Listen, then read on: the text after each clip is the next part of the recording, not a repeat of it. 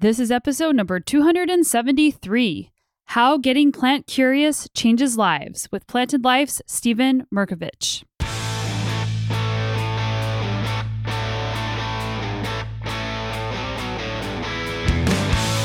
Welcome to the Sonya Looney Show. This is a podcast about how to live a high performance life, spanning the categories of mindset, plant based nutrition, and inspiring stories to help you be better every day. That being said, it is tricky because the nuance there is what you raised in that a lot of our responses to our emotional upheaval or our emotional dysregulation is a desire for control.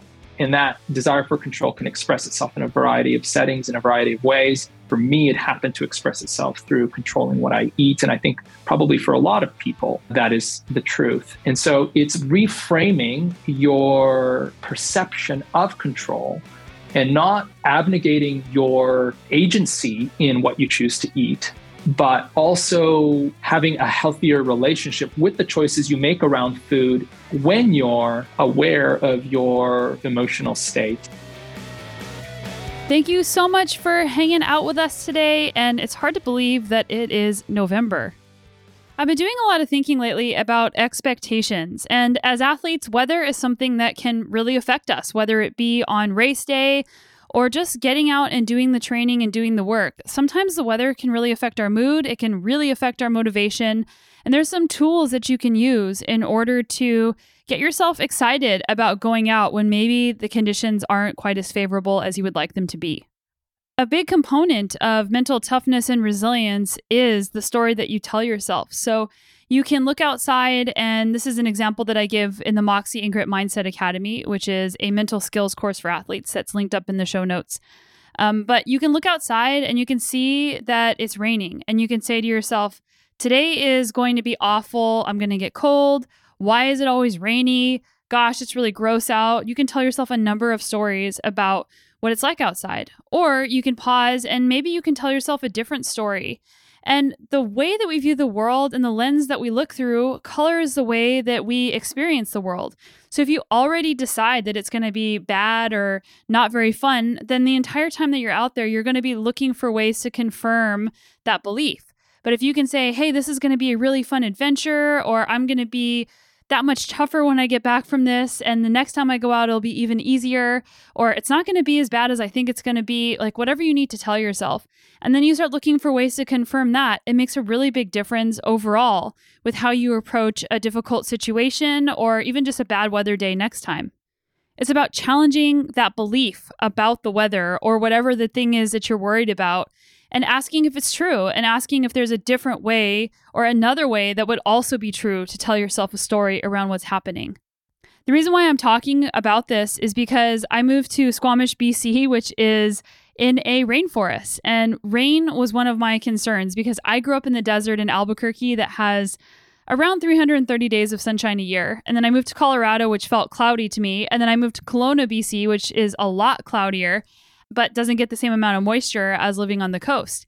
So it's been raining here almost every single day for weeks and weeks. And I just stopped expecting it to be nice weather when I opened up the window and looked outside every single morning. I would expect it to be raining. I would expect to see just darkness and rain falling from the sky. And when I had that expectation, I actually found that I wasn't as disappointed about the weather. I just was accepting of the weather and going out and training in the rain just became something that I did. And it's something that I do regularly now. And I don't even have to go through that mental game of trying to reframe my expectations or my attitude about the weather because it's something that is just regularly happening to me. Or I'll rephrase that just regularly happening, period. It's my judgment and my thought around what is actually happening, the reality of the weather, that can cause me to have fun or it can cause suffering.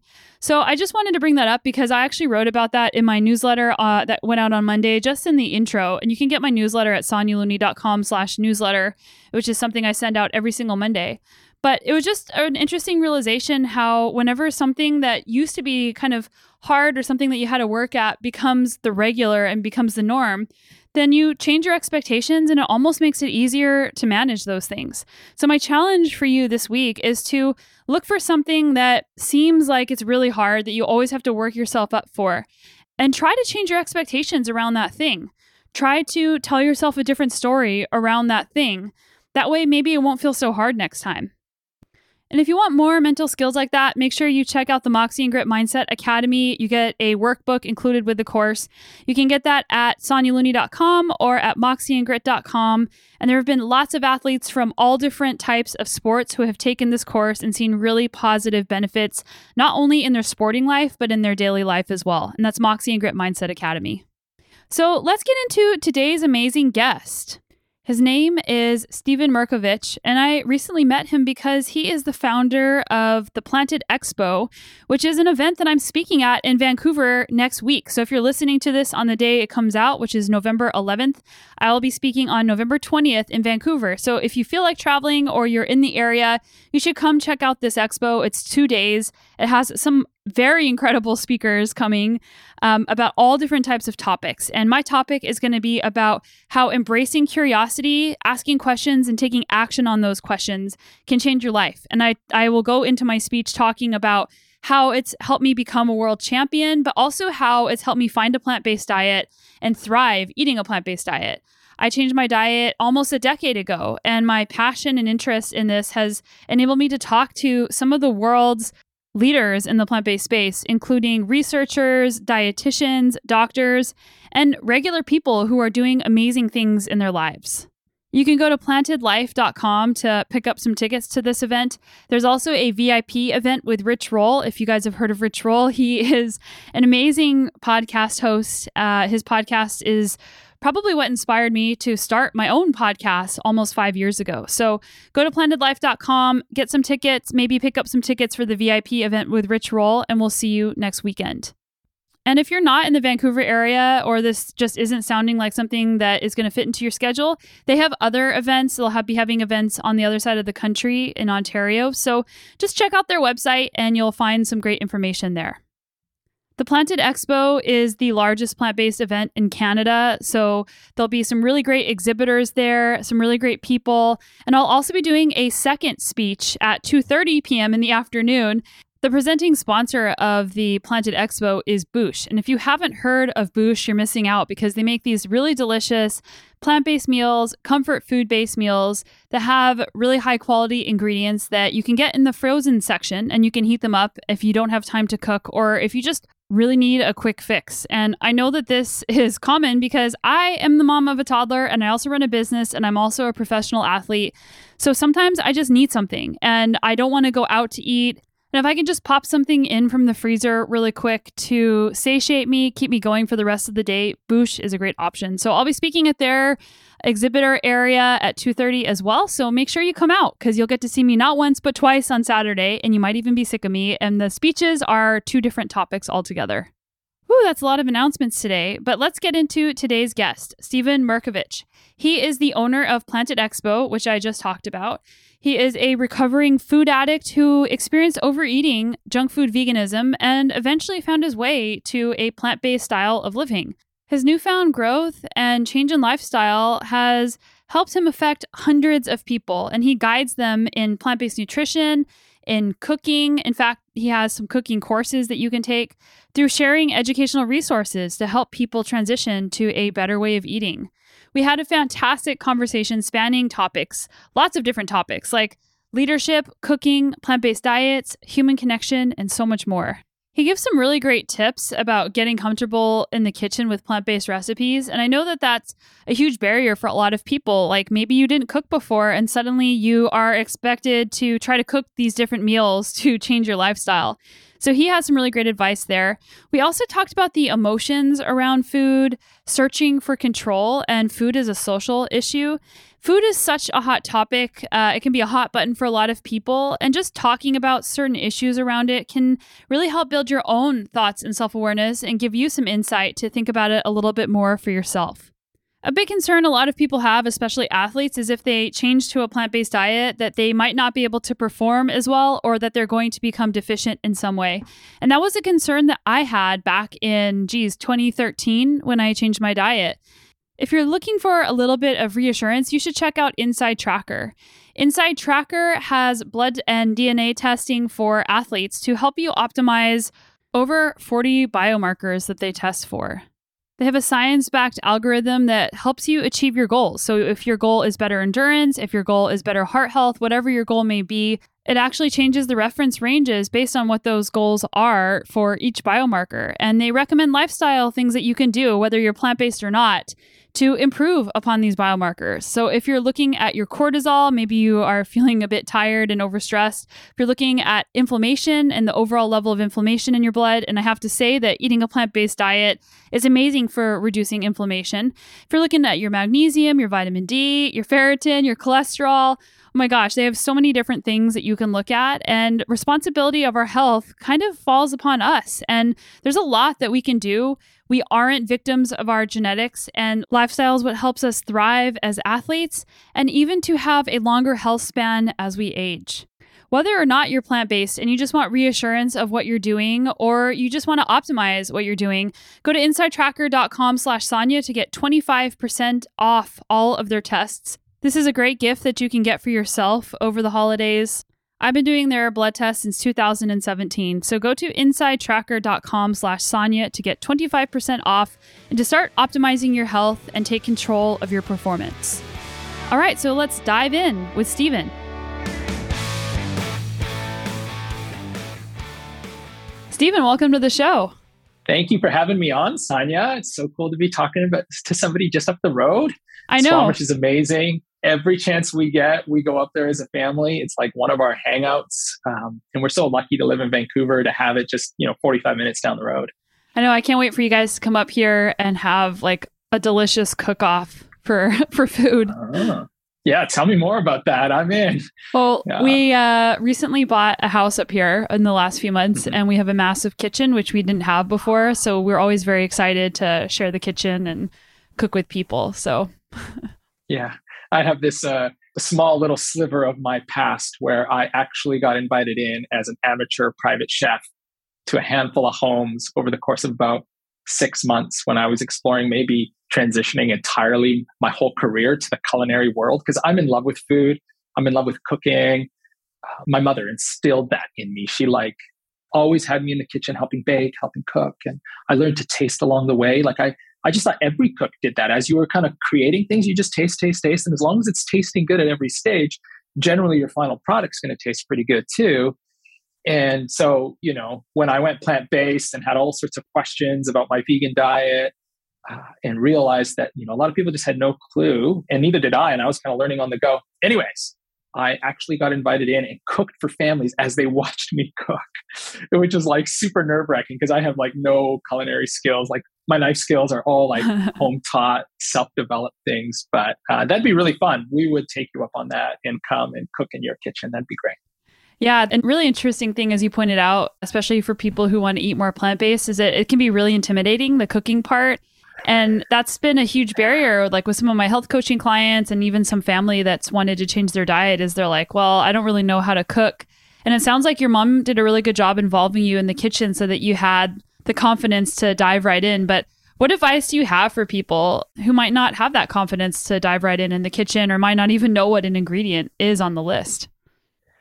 Just find one food that you love and that you know well. So you know the flavors. Either you eat it at a restaurant all the time, like maybe you've got a favorite Mexican place, or dare I say, even something like a Thai dish or an Indian dish, which might be like sort of more difficult and challenging given the spices, etc. But just find whatever you're in love with, a dish that feels comfortable to you. You've eaten it at a lot of different people's houses. You've probably tried it in a lot of different ways over the course of years because, you know, not everybody makes whatever that dish happens to be in the same way. And then do a little sleuthing on the internet. Just kind of Google plant-based version of it and look at three recipes and kind of see what are the similarities and what are the differences and then just pick one and roll with it and try it and as long as it's a, a dish that you're familiar with as you're cooking it as you're kind of pulling it together you're you're sort of you'll know what to expect a little bit and so a lot of cooking is, is is expectations do i even know what this is supposed to taste like do i know what it's supposed to look like uh, do i know what the texture is supposed to be and if you have some of that familiarity and that first cooking experience goes reasonably well, mm-hmm. you'll build just a little bit of confidence. You'll have one little thing kind of notched on your belt and you'll be like, huh, I wonder if I could do that again. So I would encourage something like even simple, like waffles. You know, a lot of people think you've got to do something different or eggs or this or that. Like, nah, you can make crazy good plant based waffles, you know, with just about any grain that you have and have it taste delicious. And your whole family will love it because it's like a feel good, you know, just it's a dish that everybody likes. Like, who doesn't like waffles, you know? and, and if it and if it goes well and everybody sort of around you likes it, then you'll be more apt to try it again. So those are some of my kind of takeaways that that people can do to sort of just step into plant-based living. The other thing I would say, if you'll if you'll let me, is focus on sauces. Sauces tend to be plant-based, and the things that aren't plant-based in sauces can be quite easily uh, replaced with plant-based versions of those things. And most cooking is flavored through the use of sauces. So you go from cuisine to cuisine all around the world, and they've got their signature flavors that are generally um, held within the sauces of that culture. And so if you can nail your sauces and figure out how to make good sauces, then whatever sort of the foundation is, whatever grain you choose, whatever vegetable you choose, whatever bean you choose or legume you choose, you just cover that stuff in that sauce and it's bound to taste really good even if you didn't like nail the execution of the vegetable like it's a little bit soggier than you wanted or not quite cooked as much or you know like the rice isn't perfect if the sauce is on point then everybody's still going to eat the meal and enjoy it so those are the two things that i would uh, really encourage people to focus on yeah, I've actually never heard it broken down to the sauces part. And all my favorite recipes have really great sauces. And I'll just throw yeah. one out there for people. There's a cookbook called uh, Vegan Italian Kitchen by Chef Chloe, and these sauces are incredible. And before I changed mm. my hmm. diet, I actually really didn't like cream sauces. I just, I was a weird omnivore. There's lots of things I didn't like. And I would never eat anything with a cream sauce because it's just like too rich and too creamy tasting. But some of the plant based cream sauces I just think are absolutely incredible. Right. Yeah. I, I I've always liked cream sauces. Even it was a long time ago that I transitioned to plant based living. I, I, went vegetarian in 2001 and vegan in 2003. So long before it was wow. popular or hip or easy. And so, you know, for years, a lot of our cream sauces kind of revolved around using some form of tofu in it. Um, but then, sort of the explosion of using various nuts and cashews and coconut, when that kind of came into my radar. Like I'd always known coconut was around, but like you could just use so many different things to create that kind of creamy consistency, depending on whether you're going for more Asian flavors or sort of more Western flavors. You know, it would depend sort of what your plant based medium will be. But yeah, sauces um, are key. And I would encourage people not to like try to do uh, too much with it. Uh, oftentimes, sauces are best when uh, when they're pretty simple, right? And not having to mess with it too much to begin with. And then as you gain some experience, you can say, oh, I like that a little spicier, or I like that a little sweeter, or I like that a little more acidic. And you can kind of roll with it like a good green goddess dressing. If you've got a good green goddess dressing, you can ramp up just about any macro bowl to a place where you will love to eat it. So, like, that would be one that I would encourage people to kind of look up and kind of figure out because it incorporates all these greens, all these like herbaceous flavors, you know, and if you're not a cilantro person, by the way, because there's a, there's people that aren't cilantro people, you know, you can do a green goddess dressing sans cilantro. You know, just a little bit more parsley, a little bit more basil. You can go down a few other little ro- roads to to make a really great green goddess dressing. I'm just going to poke fun for a second. Yeah. I'm probably going to be the only one enter- entertained by this, but I uh, am a dual citizen, and my husband and I have differences of certain words that we say because I grew up in the states. So he says yeah. cilantro, and I noticed that you uh-huh. said cilantro. So yeah. Are you a so you're a cilantro guy, not a cilantro? I, I yeah, I tend to say cilantro, um, but I really don't know why, and I've never had that pointed out to me. But that's kind of a neat quirk. Cilantro, cilantro. Yeah, I for sure say cilantro. Do you have a green goddess recipe you could share with us that we could put in the show notes? Yeah, absolutely. Mm-hmm. All right, I'll send that along. Awesome. Yeah. One thing that you said earlier that I really liked was in order to build confidence in the kitchen is to try to make your first or second recipe something that's going to come out reasonably well. So to pick something you're familiar with, pick something that you know what you're trying to create And then also pick something that's kind of simple and how confidence is built on small wins along the way. And that's how you can feel more confident to try something else. But a lot of times people will make something and it won't turn out well. And they'll think that they are a bad chef or a bad cook or they just don't have any cooking skills. And really, there's a lot of recipes out there that just might not be great. And it's actually not you who's a bad cook. It just may be the recipe. So there's some trial and error involved too. Yeah, totally. Um, one of the reasons I encourage people to try a recipe from a dish that they'd be familiar with is likely several of the components that they're kind of working with are things that they've done. Like, you know, if you're cooking pasta or you're, like, for example, making a lasagna, I think that that's a, pretty fun way. Like, you can get a little adventurous with it, but like, if you cook a really good regular lasagna, then there's a good chance that your vegan plant based lasagna is going to be good too, because so much of it comes down to just like, well, what are your favorite tomato sauces? Do you know how to handle the noodles well? You know, do you know how to layer it? And then, oh, okay, well, in place of cheese, I'm going to create some other kind of a, you know, topper or sauce that goes in between. And you're likely to have a really tasty lasagna and sort of know whether or not it's meeting your expectations and you're not having to deal with too many things that you're unfamiliar with. So you mentioned, I think you said you went vegetarian in 2001 and then you went yeah. plant based in 2003. There wasn't a ton yeah. of information about that back then, way back then. How did you find your way to that? Well, I have a bit of a secret up my sleeve. I grew up as part of one of the blue zones. So, you familiar with those, like the work of Dan Buettner? Mm-hmm. And uh, in Southern California, is sort of the part of the blue zone that was studied. And it's kind of the home to a lot of Seventh day Adventist Christians. And uh, from the age of 10 onwards, my mom raised me a Seventh day Adventist Christian. In fact, I worked for the organization as a pastor for a lot of years. And they have plant based living sort of baked into their identity for a variety of reasons, health being sort of the primary one. Like Seventh Adventists run hospitals all around the world and they're kind of crazy into health research and looking after their bodies and and so I knew that even though from 10 to 19 I wasn't a vegetarian because most ethnic people that belong to that denomination aren't vegetarian it was kind of more a North American phenomenon like people that would have identified as either American or Canadian that would have participated in that so anyways I, I say all of that to say that I kind of grew up around more than the average number of vegetarians and vegans as a result of my participation in that church setting. And so as an adult, when I chose to go vegetarian, it was of no surprise to anybody like, oh, yeah, okay, that kind of makes sense. You know, I did it not for religious reasons. I did it primarily for my health. I had gained about 65, 70 pounds at the end of high school due to kind of a severe knee injury. I blew out my ACL and MCL and meniscus in my right knee skateboarding. And I'd known that people were able to kind of regain their health and regain their their um, well being through a transition to plant based living.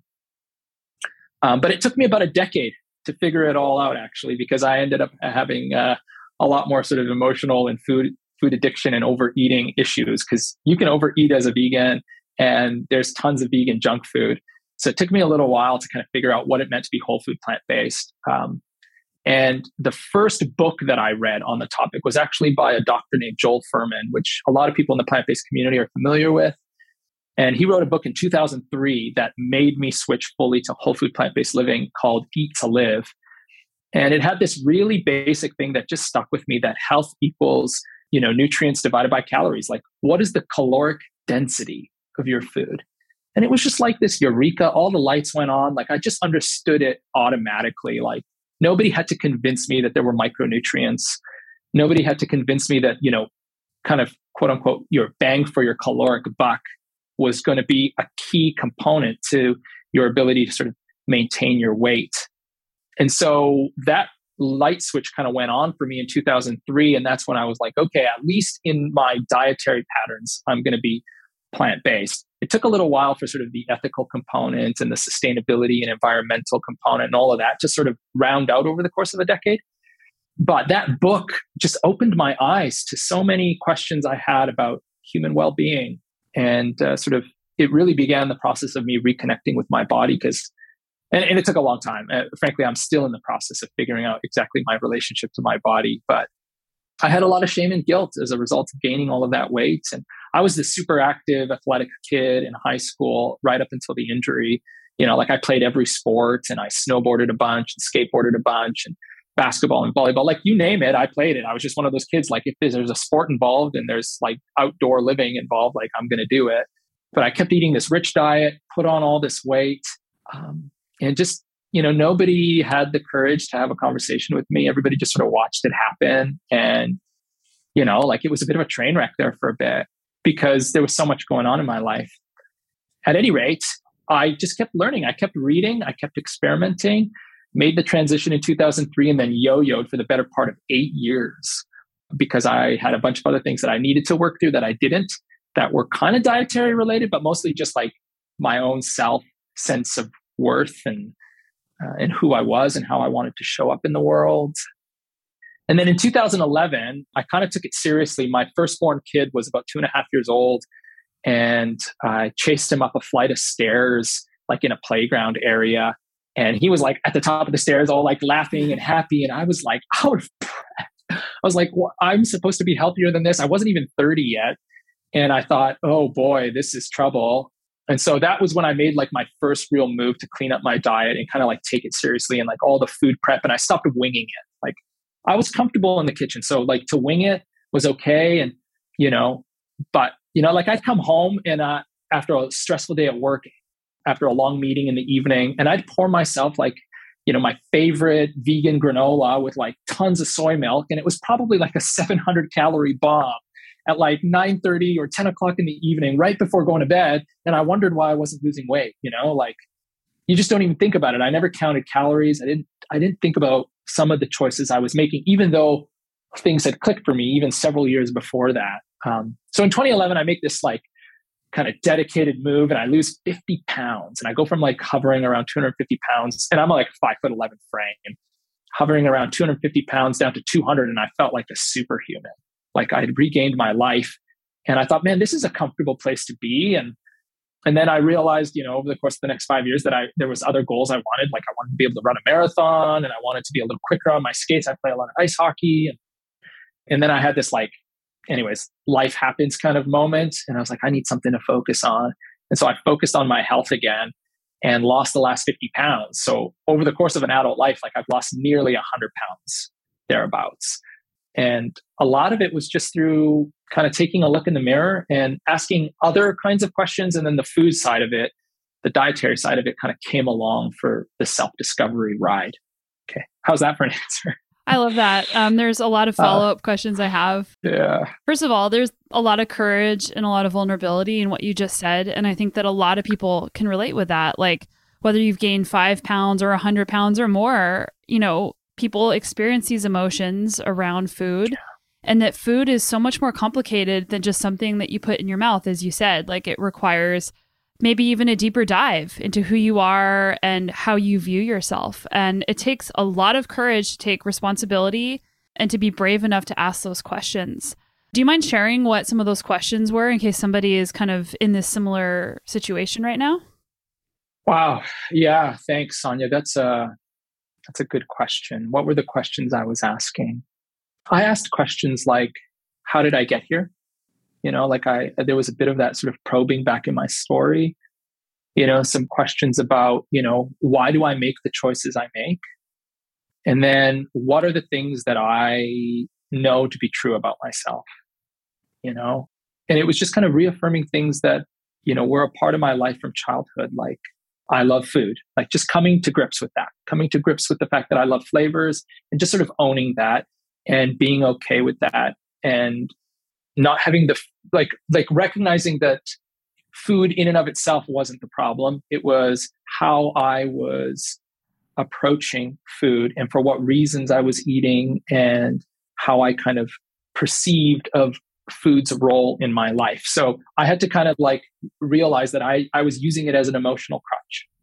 Like when i wanted to check out and escape i escaped in the kitchen and i escaped through eating and I had to ask myself, why is it that I go to food to escape? And rather than stay present with my feelings. So if I was feeling down or if I had a moment of self loathing, why was it that I raced to the kitchen to create, you know, some amazing sandwich with like whatever, you know, and it was huge and massive. And it's like, I may have eaten like two hours ago and had no need for those calories because I wasn't particularly training hard or like living, you know, an athlete's lifestyle. Like I didn't need that many calories, but it made me feel good to create those flavors and to bite into it. And it was like all the dopamine receptors were just like, I know now what was happening. Like I needed a pick me up, and my pick me up was food. So I asked a lot of questions about that. Like, why do I go to food? Why is it that I want to run away from these feelings? Why am I not comfortable with them? And then, you know, I, I finally took my own advice for years working in the nonprofit world and in the church world. I, I told a lot of people to go get counseling, and I'd never actually started getting counseling for myself because I was too busy or I, by and large, had my life together.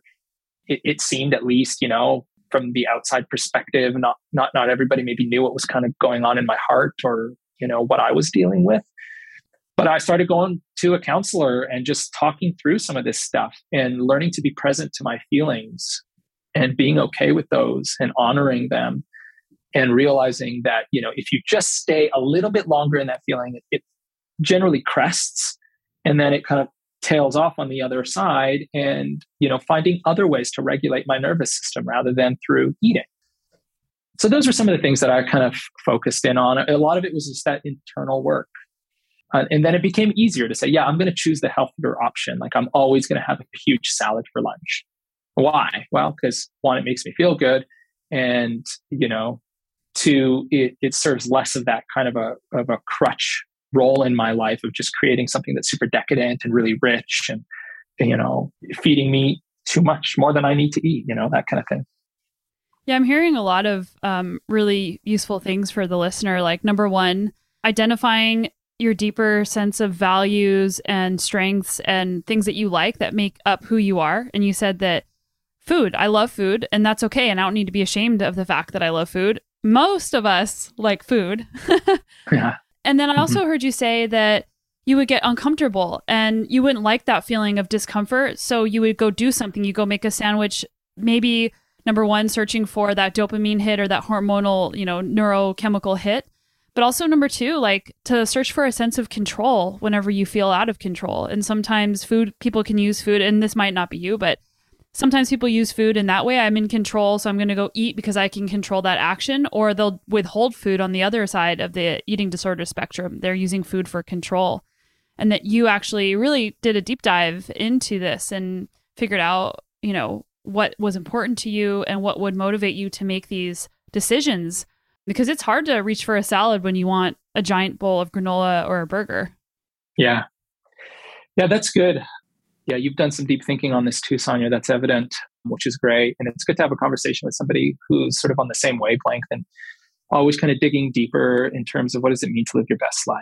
And yeah, and that control piece is an interesting one because the truth is you're the only one that can control what you eat or should be the only one that controls what you eat, right? And it, and it shouldn't be, well, my spouse does this, or my partner does this, or my family does this, and therefore I can't have the agency that I'm looking for in my dietary choices, just to kind of really stay narrow here. Um, but that being said, it is tricky because the nuance there is what you raised in that a lot of our responses to our emotional upheaval or our emotional dysregulation is uh, a desire for control.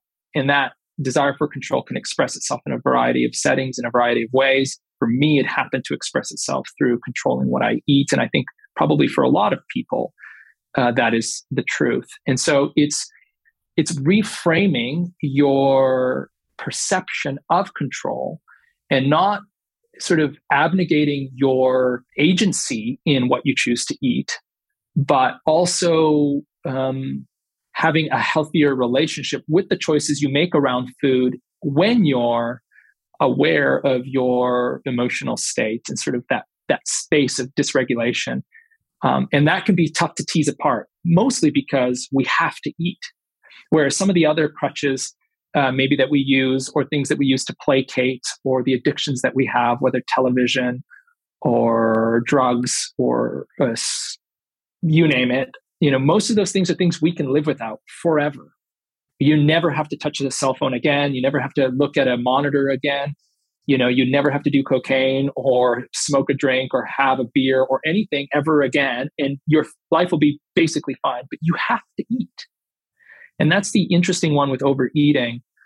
And it's the one that is tied to so much else when it comes to human well-being and even our relationship to the land and the choices that we make around sustainability and uh, you know it, it can go really deep. Like food is at the center of our economic system. It's at the center of our social systems. Like i'm going a little heady here but i'll be honest like when you start going down this road of reflecting on your food choices and that you do have agency i think that's actually a big part of what the plant-based movement is going to continue to lean into over the next decade is to recognize that you know we've got a long ways to go as a movement in terms of uh, figuring out all the ways in which our food choices are implicated in overall planetary well-being and human well-being and the relationships that we share with with everybody. So yeah i would just nuance that. I would just nuance the control conversation and uh, particularly around food. It's an interesting one. Yeah and then also how processed foods are designed so that you're out of control you can't Mercy, stop. I, uh, I was in, uh, I was, where was I? I was traveling and I think it, the book had been published years before, I think, but I had read it. Fat, Salt, and Sugar, I think it's called by Michael something. Oh man, I'll, you could put it in the show notes as well. But I was on a trip and it was my audible book for the trip and i was listening to it. it's a long like deep dive into things like the bliss point i'm sure your listeners are probably semi familiar or, or, or, really familiar with this idea of like working in a laboratory and getting the perfect balance of fat, salt, and sugar in a bite so that your dopamine receptors peak at the highest possible level, but not so much that it kind of disgusts your palate. Like a little too much fat or a little too much salt or a little too much sugar will do that. But if you start like creeping all of them up, you can get to what's called a bliss point where you get the optimum firing of your brain.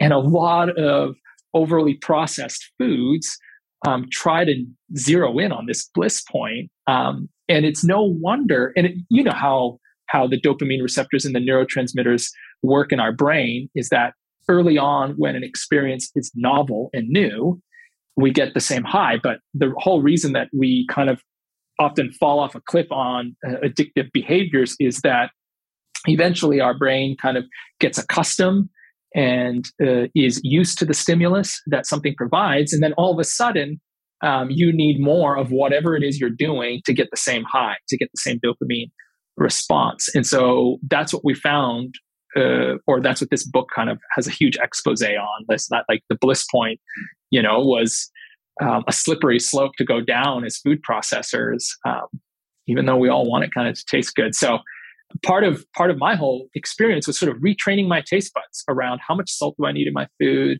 and how much fat is enough to get like what I need for healthy living versus, you know, what just makes it all taste good and kind of gives you that satiated whatever evolutionary response to, you know, high loads of calories and all the rest of it. So you're right. You're totally right about that. Yeah, and I think it's so interesting how your palate shifts if you don't eat processed foods and you don't use a lot of salt, sugar, or oil, certainly you can use a little bit. But if you, you know, use yeah. less, I noticed that if I will like eat out or eat something that is a processed food, it tastes way too salty or way too sweet. And it doesn't hit that bliss point for me. It's just like gross. Yeah. Yeah. That's true. Yeah. I have the same experience.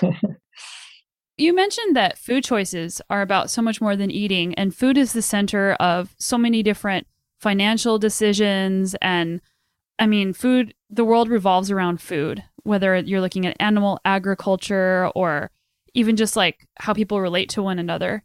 Can you talk about like the time whenever you started shifting from, yeah, I'm eating for health to, wow, there's so much more involved here than just health and, you know, being at a healthy weight? Yeah, the shift started about 10 years ago.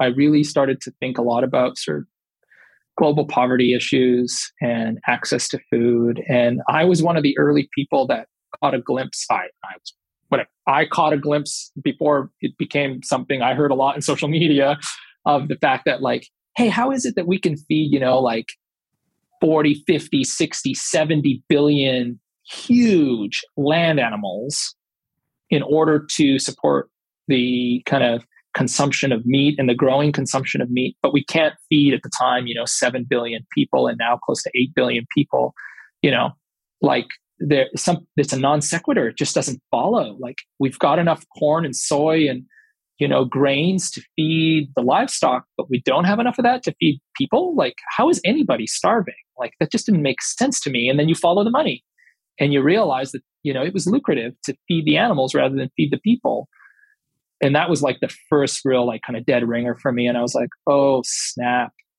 I have a lot to think about in terms of my choices around food. Even though i hadn't been eating meat for eight or nine years i knew i knew that there was more to the story.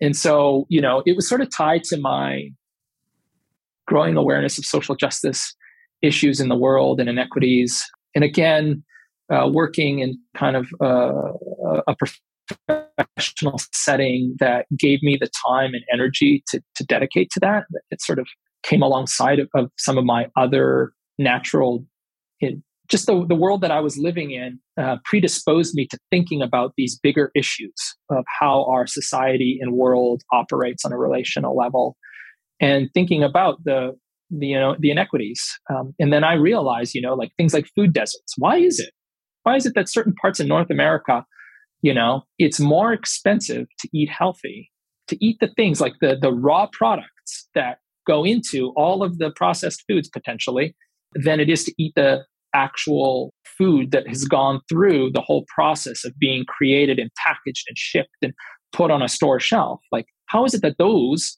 are cheaper than buying the produce than buying you know the grains that go into making those products? Like why is flour more expensive than the donut.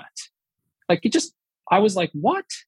And why is it that you can get the donut and not the whole grain? Like that didn't make sense to me.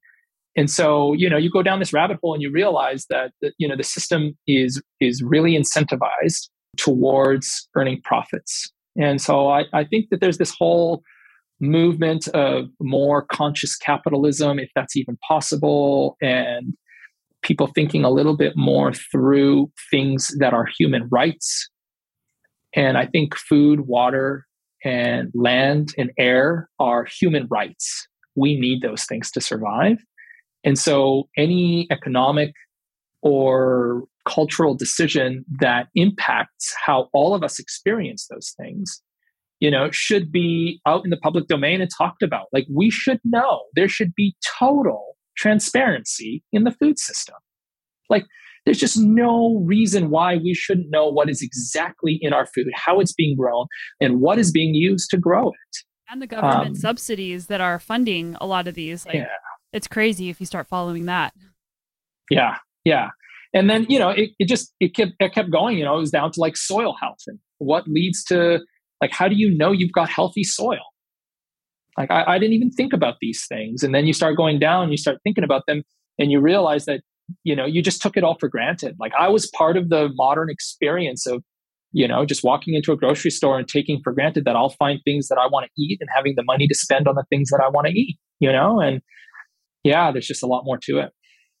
Yeah. And I mean, most of us listening are in that boat where we can have access to anything super easy and really quickly and for pretty cheap.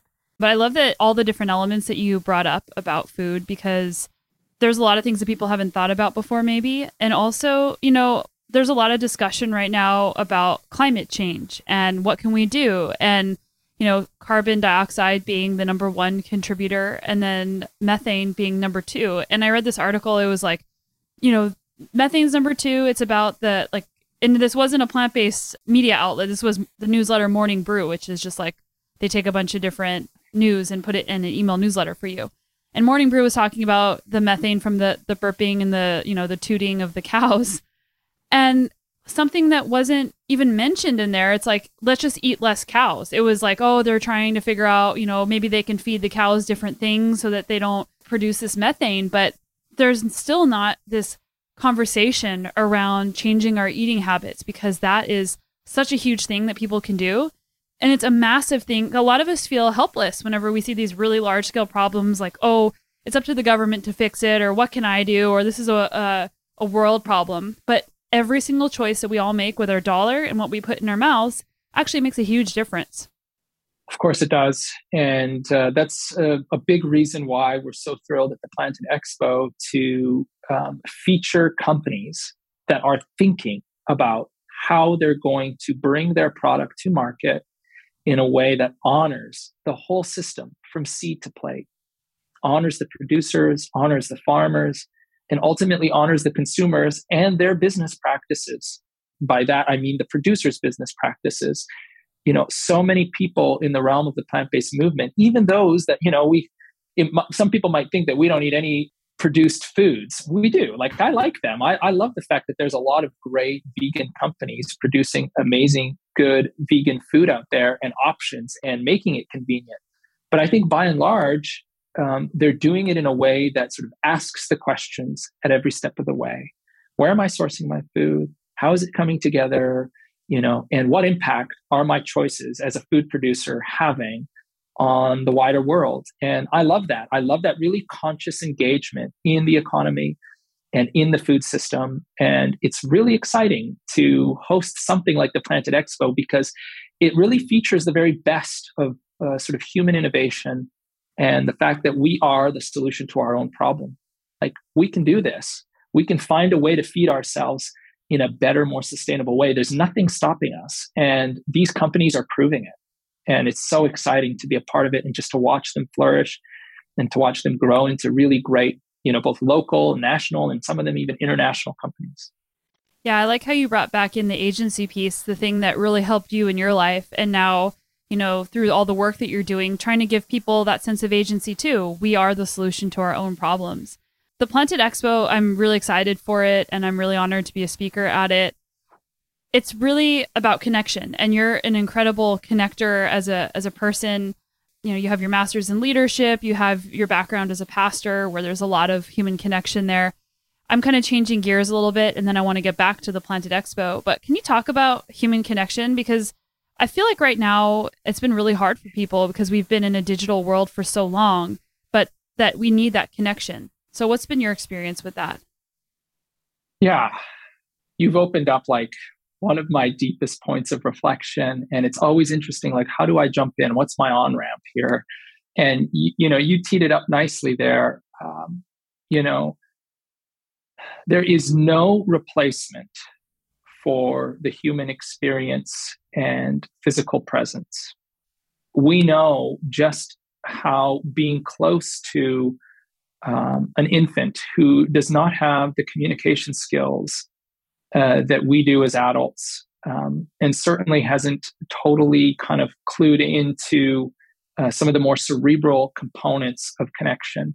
But that presence, that just the the sense, the smell, the pheromones, the sound of your uh, caretaker's voice, or the sound of a beloved person's voice, or um, just their smile, the facial expression. So much of communications, you know that, right? Like eighty percent of communication is nonverbal, and so you know screens.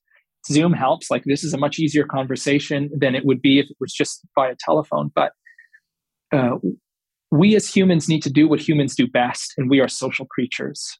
And I, I, I think I'm not a Luddite. I'm not against social media. I'm not against the internet, and I'm not against the digital part of our connection, but not at the expense of the analog experience, not at the expense of what uh, makes us profoundly human. And, and that is like a live concert. You can listen to your favorite band with the most expensive hi fi audio system and feel like if you close your eyes, you were right in front of that band. But if you open your eyes and you're just staring at a speaker, you know that you're missing out on something. But you're there and you watch that person dance and sweat and be close enough, even though they may be, you know, whatever, hundreds of yards away from you, you know that you're in the presence of other people that care about what's happening there. And that's why we still go to live music, not because a lot of times the venues sound is good. Like the record on Spotify sounds better frequently, but that real like hey they're making music they're performing there's something human that happens there that is something that we need to curate and cultivate and spend time as a society thinking about how we're going to prioritize those moments of human connection. And not not swing the pendulum so far where it's like oh i'm done with my cell phones and i'm done with with facetime and i'm done with connecting with people that way and saying yeah it's a both end like it's the both end of the world that we live in. And i think this pendulum has swung very far in the digital direction. And i think we'll we'll slowly navigate our way back to those profound moments of human connection. Um, even if coming out of covid we're all a little skittish about it like like is this safe? Um, and that's that's a that's a challenge that we're all facing right now. But in the grand scheme of things like this pandemic is uh, ultimately a short amount of time uh, for many of us. And in terms of, of, how long we get to live and certainly how long the human race will continue to exist beyond our our time here um, what we need to know what we need to know is that we can safely and meaningfully continue to converse and be present to one another sort of in real time in flesh you know and be close enough to one another that we can sense that camaraderie and that kinship that comes from the fact that we have so much in common as humans and much more that binds us together than what separates us and so yeah i, I am i'm i'm really keenly interested in how to curate those kinds of experiences because we've all been in the awkward experience too, right? Like being close to people can be awkward too. And that's okay, but you know, how do we how do we set the stage for real deep connection to happen? Yeah, I like that you brought up that it's non-binary and it's both and and coming back to we talked about nuance earlier. It's about the nuance and that's how it is with most big topics. And that feeling the energy of another human being is something that you can't replace with a screen and you just can't do that. So you know, in terms of the events that you're planning, you have Planted Expo and you also have, you know, a really great thing called Planted Learn where people can take these online courses. Like how are you professionally balancing analog and digital in this in this realm? Yeah, so the the Planted team recognized early on when we bought and took over what used to be called the Veg Expo that people loved the expo environment, which is kind of consumer facing it's not meant to be a curated list of insiders and buyers. And it's not a business to business event, although we are looking at ways to incorporate the business to business component. But that there was this celebratory experience, an immersive environment, if you will, over the course of a weekend where people came and were around other people that were keenly interested in the same things. And there's a buzz and a high that comes from that kind of a moment.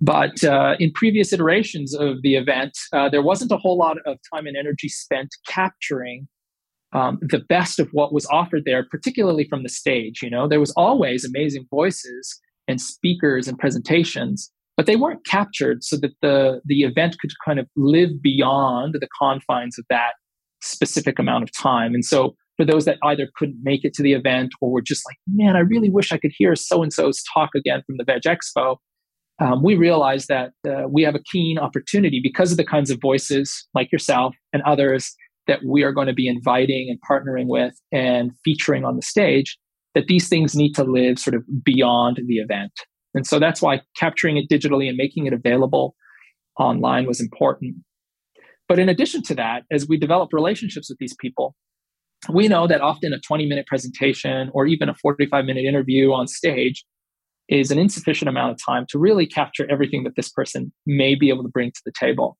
So moving forward, and this is a kind of a growing leading edge for us, we want to we want to find a way to curate um, a library of resources that can be trusted by the average plant curious Canadian and beyond that says, hey, you know, I don't really know what this plant journey is going to amount to for me, but I have some questions. I'm curious. I could use some resources.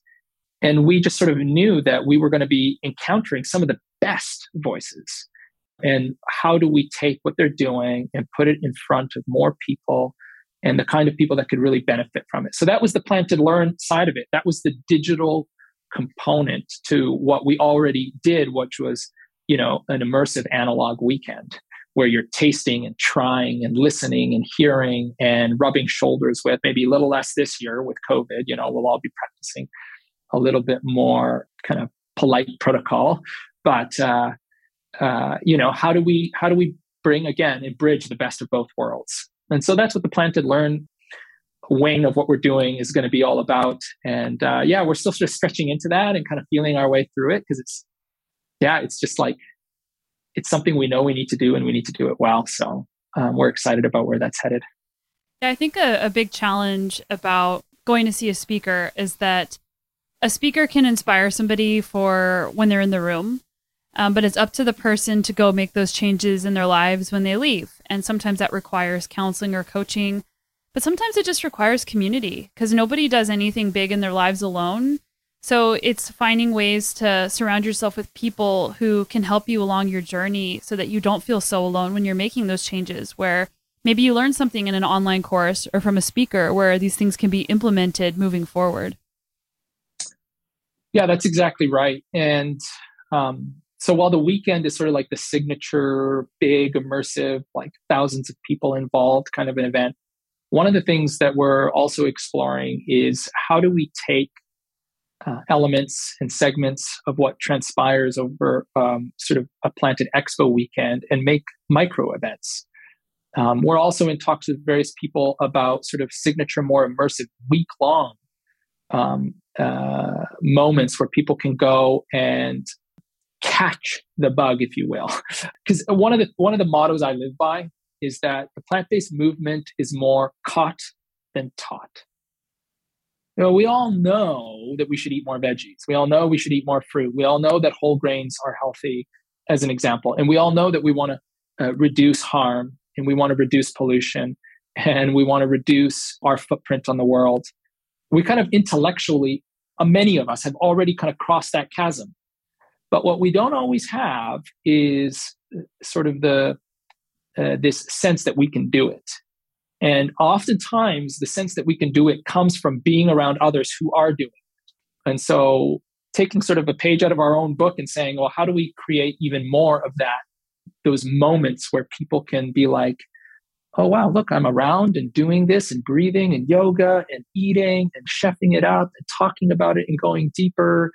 And yeah, I can live this life. Like, this is doable. Like, look at all these people that are doing it. And and also recognizing that it's not about perfection. Like I do a deep dive all the time and sort of think to myself, like, how do I do this? Like, how do I do this better? Because I know, I know that there's an ideal. Like in my head, there's an ideal about a certain element of my lifestyle that could be better. And I'm not quite there yet. So rather than beating myself up, you know, saying, well, what do I do? Who do I need to surround myself with to do that? Um, so that's one of the things that we're looking at, just kind of continuing to grow um, what we do and, and making it more accessible in the ways that people want to. So, whatever access point you are, from just like average sort of curious person that's just kind of like dabbling to like the person that's already several years or like me almost two decades into it like well what's my next evolution like how do i go a little deeper and iterate a little bit more and take those next few little steps wherever they might be to living a better life